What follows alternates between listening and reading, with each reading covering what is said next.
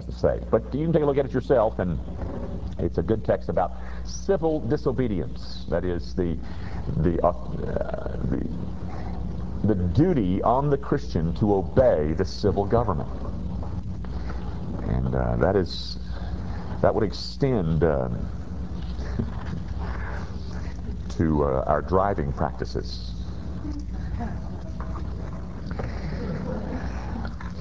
Um, okay, that's enough said about that. I, I might get stoned. Um, let's get to, to Romans chapter 3 and read that last paragraph one more time. Where is boasting then? I'm, I'm in verse 27, Romans 3.27. Where is boasting then? It is excluded. By what law? Of works. No, but by the law of faith. Therefore we conclude that a man is justified by faith apart from the deeds of the law. Or is he the God of the Jews only? Is he not also the God of the Gentiles? Yes, of the Gentiles also, since there is one God who will justify the circumcised by faith and the, uncircumcised through faith. Do we make void the law through faith? Certainly not. On the contrary, we establish the law. Now, a couple of weeks ago, I said to you that uh, this final paragraph is Paul giving us three characteristics of the gospel that he had preached and was willing to shed his blood for. And the first one we ran over was that uh, one of the results of this gospel is, or the correct gospel, the real gospel, the one that Paul uh, uh, is divinely given to preach, is one that will exclude all boasting.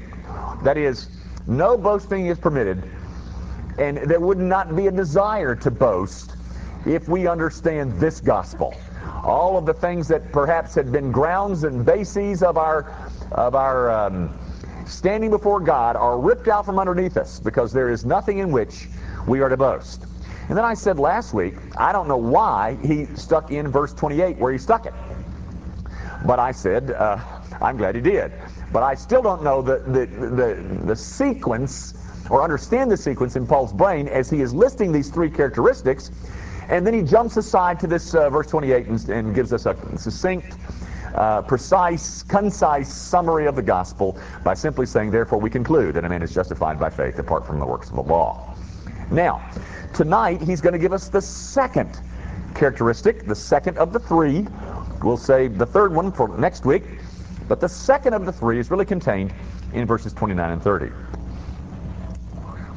Or is he the God of the Jews only? Is he not also the God of the Gentiles? Yes, of the Gentiles also. Since there is one God who will justify the circumcised by faith and the uncircumcised through faith. Guys, um, there is a truth contained in these two verses that is one of the more upsetting to the people of God. Um, particularly if you're new to this, if this is uh, the, if the your entrance into the kingdom has come somewhat recently, there is a there is something in here that is um, hard to swallow, and and we'll take a look at it in a minute. But the second characteristic of this salvation is that all distinctions are abolished. In verse 29, or is he the God of the Jews only? He is not also, is he not also the God of the Gentiles? Yes, of the Gentiles also.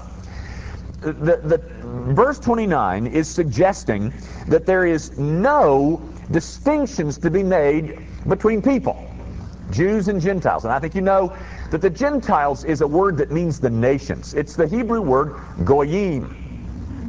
And uh, the goyim is Jews and the goyim. That's what you are. You're goyim except we have one um, real, live, uh, converted Jewish brother here. But the rest of us, we're all goyim. And so he's saying, is there a God for the Jews and a God for the rest of us? The goyim, the Gentiles? No, no, no. There's only this one God. There are not two gods, one for Jews and one for Gentiles. Uh, no, no, no. Uh, the only issue in, in, in writing one's relationship with this God is the issue of faith. That's the only issue there is. It is not nationality. There is no nation who has a most favored uh, status. No, no. Uh, this is one God. He is the God of the Jews, God of the Gentiles, and the only way that we will ever stand in the presence of that God it surrounds the issue not of nationality, not of some kind of uh, supposed preference, but by faith alone. Faith, receiving Christ, is the issue, not one's nationality. All mankind is leveled. That's what grace does, ladies and gentlemen. It levels the playing field in terms of one's uh, one being closer than the other. That's not what um, that we can expect. Gang, um, no one can stand before God on any other basis than the basis of grace through faith alone.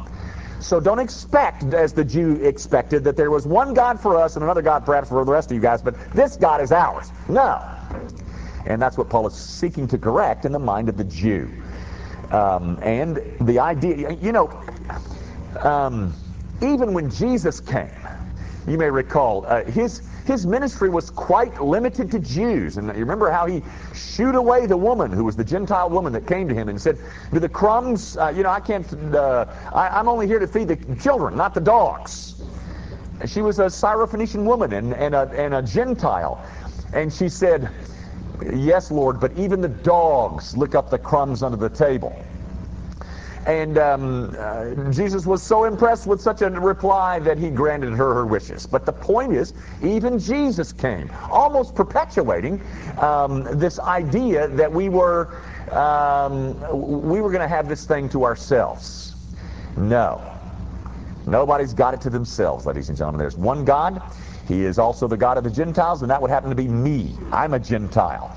Um, and there is only him that we must deal with. Now, verse 2 says, um, or verse, our second verse, verse 30, not that there is, I mean, there is only one God, and there is only one way to get to him.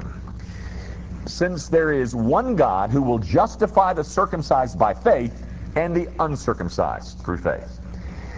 There is only one God and only one strategy to get into his presence. Now, folks, um, we've eliminated all distinctions between Jew and Gentile because there's this only this one God. There is one God, and uh, He is reconciled by faith only. Um, and that, ladies and gentlemen, is probably one of the most controversial stands that you and I take as Christians. You know, I, I, think I've said this in here before, but I, I marvel at some of the statements that Dr. Laura is able to get away with. You know, she just um, takes shots at this. Honey, get on back home to your children. You know, forget that. You know, she just is really raw and, and, and forceful at times. Would you not agree? And she just uh, she really toes a line on so many of the moral issues that you and I are are fighting. And I've often wondered how it is that she gets away with what she gets away with when we have the same positions and we can't get away with it. And here is the reason I think why she gets away with it.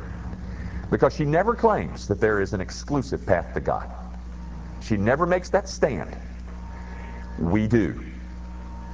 You've heard the uh, the little illustration about the mountain, and um, you know uh, I've heard that so many times, ladies and gentlemen, across 25 years of ministry, that I wonder did they publish that somewhere? Did how did they get that thing?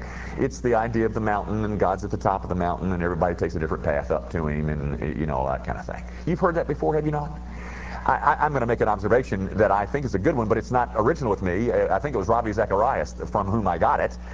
Um, but this is the man who is trying to teach a pluralistic view of religion. That is, they're all the same, you know, they're all just fine, and they're all going to take us to the top some way, you know, we're all going to get there. But uh, Ravi's, I think it was his um, observation was, do you realize what they had done is make themselves into a new absolute? Because to have such a stance is is to mean that there's got to be somebody on top of the God at the top of the mountain who can see all this.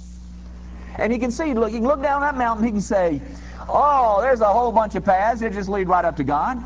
But what they've done is say, no, we won't take that, uh, that exclusivistic stuff that you preach.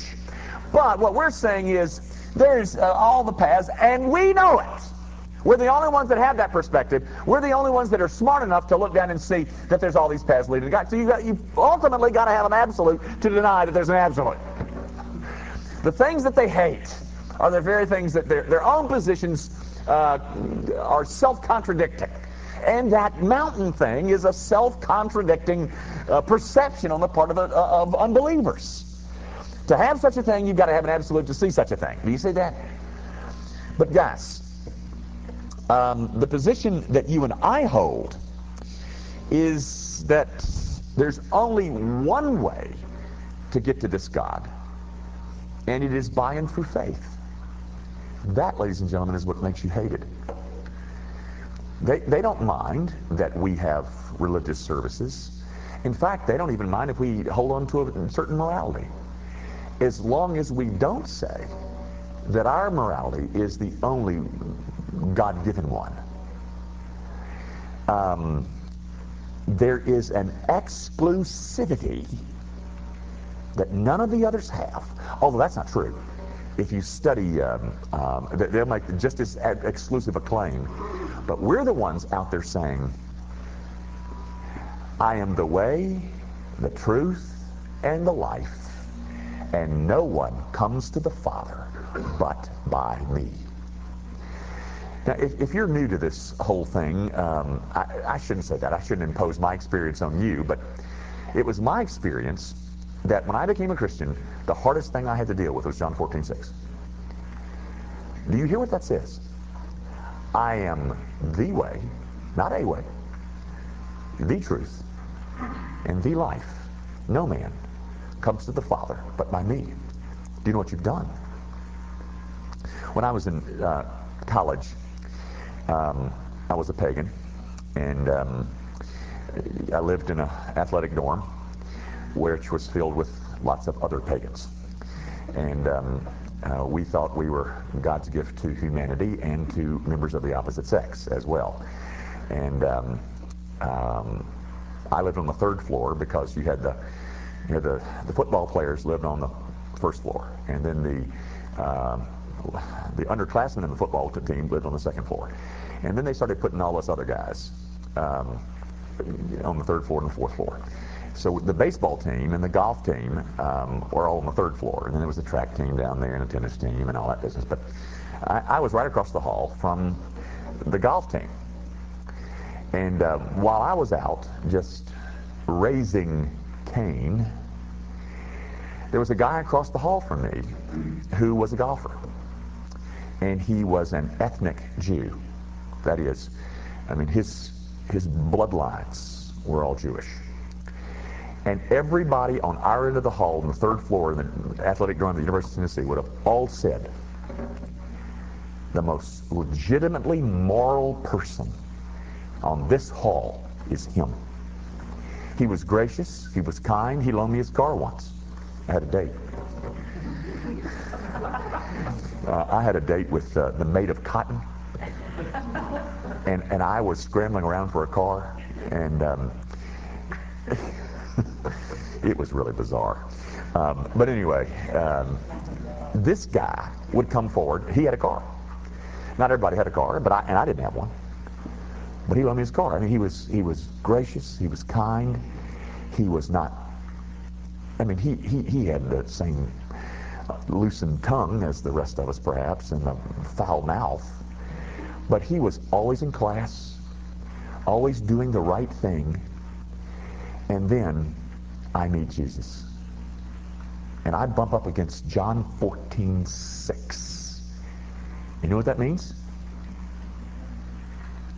You understand what that means? That means this guy, who is far more religious, moral, kind than I ever dreamt of being, is excluded. I wrestled with that for the first three or four years of my Christian experience. Guys, that's what we're doing. Do you understand who you're writing off? When you take that stance that there is only one God and only one way to get to him, what you are saying is write off the rest of them. I, don't enjoy saying that, ladies and gentlemen. I, I, but I'm telling you what, and, and you know, I, um, when I, I, flew down to see Sharon Bolton in uh, in Houston when she was so ill, and uh, Kelly uh, Bolton Jordan, do you know her? Uh, she's the one that's just had the baby that's so premature and um, was on the respirator. It was three months premature and um, was on the respirator. They took the baby off the respirator. Now they put the baby back on the uh, respirator because the baby has developed an infection. But we went down there, and Kelly, of course, was no part of this disease problem, but she was down there with her mother, etc.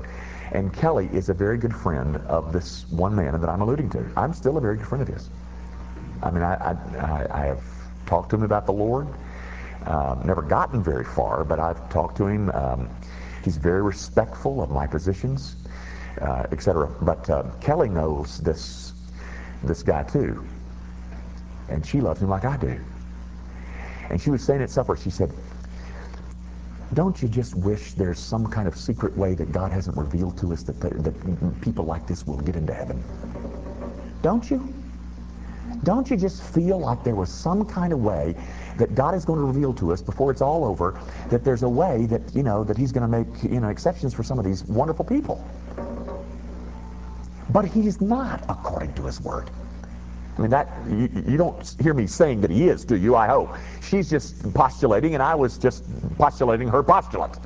Um, but there is only one way, ladies and gentlemen. And I'm telling you, the non-Christian world hates you more for that than any other thing that we believe.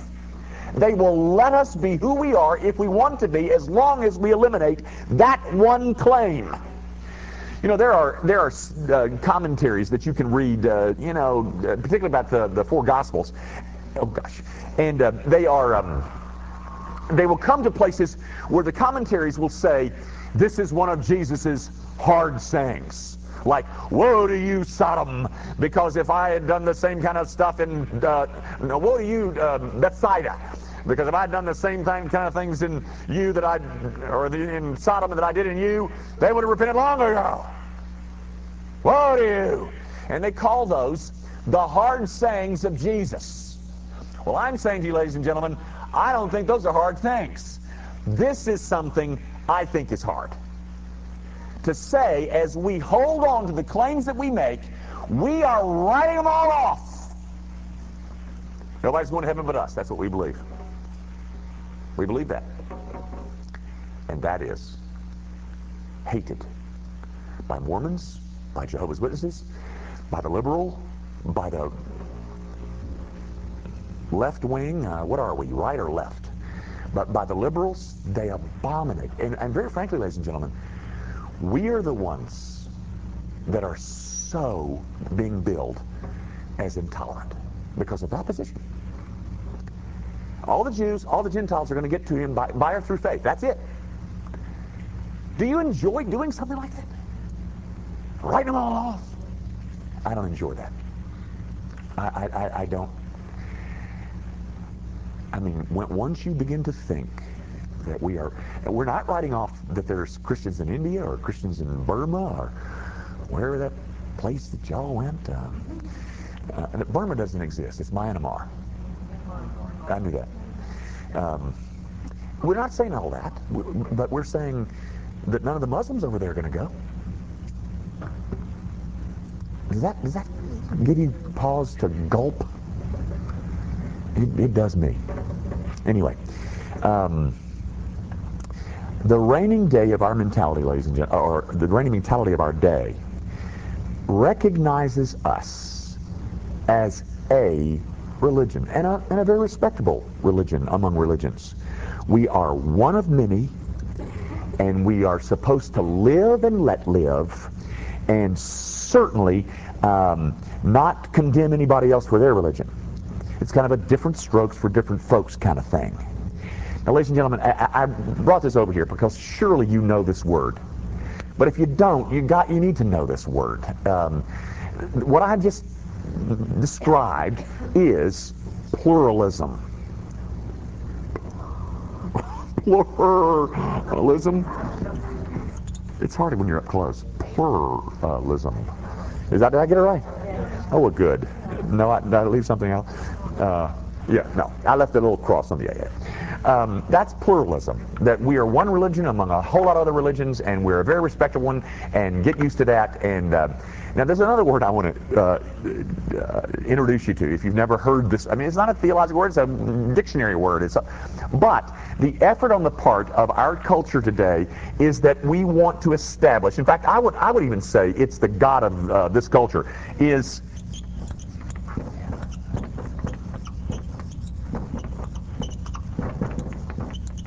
That's an M. Egalitarianism, do you know that word? It simply means everybody's equal. We want to we want to press everything down into equality. So there's a whole bunch of religions out there, and as long as you want to go worship over Gracie Band, you feel free to do that. But don't you dare say that your my religion is any less than yours, or any wronger than than yours, or any less right than yours. As long as we can all be equal, they will tolerate us. But once you start counting that John 14, 6 stuff, ladies and gentlemen, you're going to be branded as the most intolerant group of folks that ever lived. And we are. I mean, they're not using the term correctly. but in their minds, we are the ones who are so terribly intolerant. You jump into the Christian church, ladies and gentlemen, and you become intolerant. I mean, we don't approve of gay and lesbian lifestyles around here, do we? Well, you've just got a nice heterosexual marriage, Jimmy, and that's wonderful for you. But my lifestyle is as good as yours. Egalitarianism. Um, one, I, I just commend the student. We'll move on. But if you would like to read a great um, treatment of that um, that whole thing, who's the guy? Uh, Bork, the Supreme Court Justice. Um, Robert Bork, is that his name? Um, uh, um, what was the, what was the name of that book? Descending into slouching towards Gomorrah. I mean, he, he deals with it just brilliantly, brilliantly. I, I just commend it to you. Okay. Um, it was Aristotle who said, um, there are many ways to be wrong. There's only one way to be right. And we believe we were on it. But that is a very hard saying. I want to point out one other thing before we quit, or actually two other things. Uh, guys, do you know what... Um, does anybody here have a Scofield Bible? You, you, you, used to have one? Uh, well, you can find this. What I'm about to um, if you have a Scofield Bible or ever had one, um, or if you know what dispensationalism is, now my thing isn't right. Come Dispensationalism. Dispensationalism. Um, do you know what dispensational? In the Scofield Bible, ladies and gentlemen, in the Scofield Bible. He promoted it, and it's become, you know, it was a, a real hot seller for so many years. Everybody used to tote around a Scofield Bible. And in that, in the notes of the Scofield Bible, um, he taught, and it, it, became the foundation of uh, a major seminary in this city, uh, in this country. And um, he taught that there were seven different dispensations, seven different ways that uh, a man was saved. The last one, I think, is of grace. Um, and uh, Jesus came and he was preaching the kingdom. Then there was, um, gosh, um, the Noah, no, no, it wasn't innocence. It was Adamic, um, Mosaic, um, Davidic, and I think that's it. One, two, three, four, five. No, uh, the millennium um, is. Uh, Uh, one, two, three, four, five, six. I'm missing one. But in those those dispensations, which was a period of time, um, there were different ways by which men were saved. The, the one I do know that is, uh, well, if you were a part of the Davidic dispensation, you were saved by being a part of the theocracy. If you were in the theocracy headed up by David, that meant that you were on your way to heaven. The other, the Mosaic, I want to say that the terms of the Mosaic was keeping the Ten Commandments. Now, my point is, one of the flaw, by the way, over here, that Jesus came and when he arrived, he preached the kingdom. That is, the kingdom of heaven. But when the Jews rejected what Jesus was um, preaching, then there came another gospel, the gospel of grace. Do you understand how this text right there undercuts this whole thing? That there's only one God and there's only one way to Him, and it's always been like that. There's only one route to this Heavenly Father, not seven. Not has there been one back here and another one over here. I think the other one was the Noahic, um, something like that. But guys, here is our text saying that to get to this God, there's only one way for any kind of man to ever go there, whether he's Jew or Gentile. That is by and through faith. One other thing, then I'll quit. Um, one of the things that just kind of struck me as I was studying this is that um, when you are a part of the household of faith, when you're a Christian, you look at these things that God has done to provide us a way so that we can be forgiven and stand in His presence. And we glory in His illimitable grace. We bask in the sunshine of a, a a bottomless love. We glory in the things, the extremes to which God has gone to save sinners like us. And that is the very thing, that grace, that inexhaustible love to his people, that is the very thing that the pagans turn around and call exclusivity to me, it is just another evidence of how darkened and how blinded is the mind of the unbelieving world.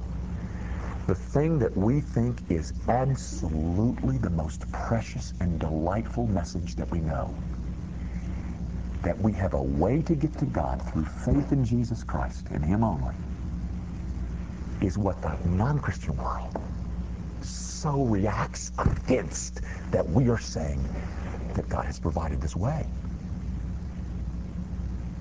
But only one of them. We love that message. Those outside the household of faith abominate it. Let's pray together. Um, does the choir need to leave before I pray? Go ahead. Go ahead. Um, I'm sorry. Let me give you a minute to get out. Real good on the topic that we have in the bookstore Gallagher's Yes, that is a good one. Particularly if you're a parent and um, your kids say, well, Mom, you're being so intolerant. Well, your kids are going to level that at you because they're going to hear it in their classrooms. That there's a new uh, tolerance. It's completely redefining the word. That, that is a very good recommendation. Let's let's pray together. Lord Jesus, we uh, we are people whose eyes have been hope, opened by inexhaustible grace. That the Holy Spirit would would see fit to open our blind eyes and cause us to see our sin and our need for this beautiful Savior is something that we simply cannot get over. And to think that this long-suffering God continues to bear with us as we choose sin and ignore him and turn our back on him and grieve him. We are people who are lost in wonder, love, and praise for a God who is so rich in grace and mercy. We love that because you have opened our eyes to see it. Our longing, O oh God, is that you would use a church like ours and other churches in this city to reach those with this message that is not bad news, It's the most glorious news they'll ever hear. But they'll never see it. They'll never understand it until the Holy Spirit grants them eyes to see and ears to hear. So, Father, would you see fit to use a bunch of sinners like us to bear a message that the Holy Spirit could indeed use to open the eyes and ears of so many people that could be added to this wonderful kingdom of grace. We long for that, O oh God. Use us in that regard. We ask it, of course, in Jesus' name. Amen. Thank you and good night. Stay dry.